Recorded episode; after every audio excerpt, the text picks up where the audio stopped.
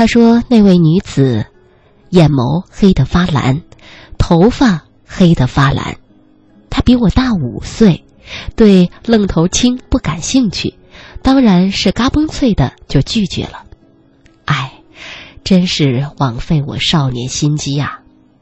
当时呢，我记得借了一本《傲慢与偏见》给他。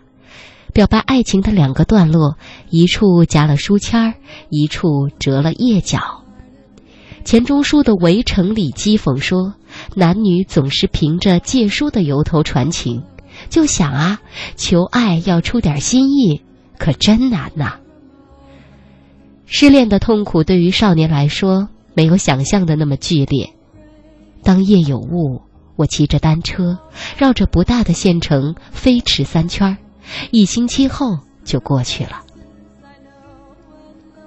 同时间，有一位好朋友也闹失恋，可是这位小哥更绝，他一边在铁路上慢慢的踩着枕木逛着，一边不停的对我唠叨：“哎呀，我怎么不痛苦呢？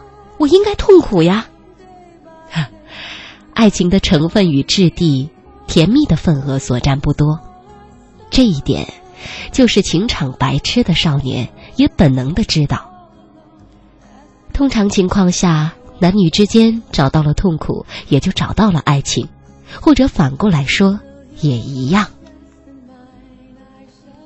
前几天连着看了两部电影，一部是《西伯利亚理发师》，另一部是《霍乱时期的爱情》，两个情感剧痛的片段，经典的让人叹服。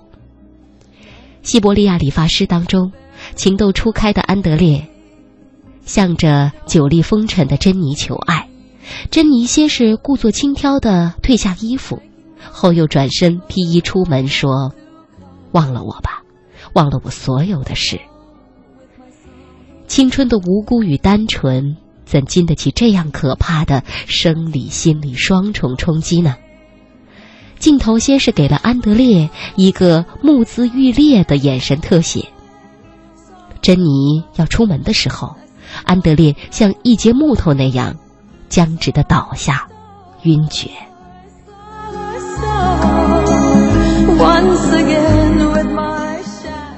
霍乱时期的爱情当中，二十岁的阿里萨终于成功传递出平生第一封情书，他一路疯狂的冲回家。强烈情感的激荡让他的生理起了反应，在家门口忍不住呕吐起来。妈妈先是吃惊：“天哪，你得了霍乱！”弄明情况以后，妈妈抱着阿里萨，为儿子的痛苦而喜悦。“天哪，你恋爱了！趁着年轻，好好的享受你的痛苦吧，它不会持续一辈子的。”其实，这两个导演想说的是。爱情有多长，痛苦就有多长。真正惊世骇俗的爱情是要痛苦一辈子的。所以这两部电影所表现的爱情都有些变态。前一对情人是苦恋二十年不能得逞，后一对更绝。那个叫阿里萨的情主情种，是在守望了五十一年零四个月又十九天之后。才有了第二次表白爱的机会。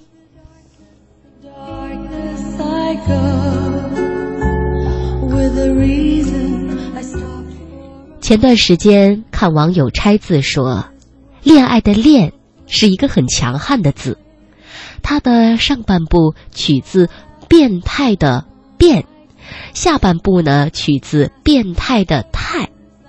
现在再想想电影及现实，这个“猜”字真是让人佩服的五体投地。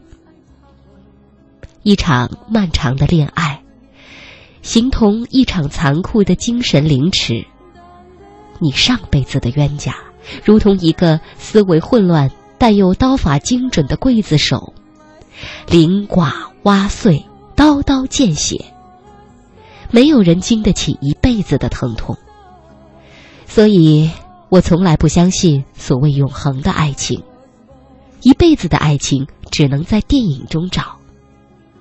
但，爱情的剧痛是有的，剧痛之后又经常会有阵痛，而且我知道，可能还有爱情疼痛美学这样一门学问。痛得越深，美学价值越高。多数的情爱艺术经典都以此为基础，所以别人的疼痛对你永远是一个很好的故事。对爱的贪恋，因为得之不易而痛苦，因为痛苦，你才能抵进爱情的柔软核心，才能抚触到爱情的独有之地。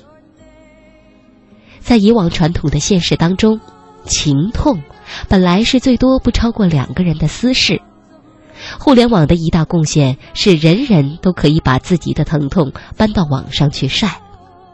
你随便上一个微信，就可以感受到无比真实的爱情疼痛进行时。我不知道这一切是让爱情疼痛增值了，还是贬值了呢？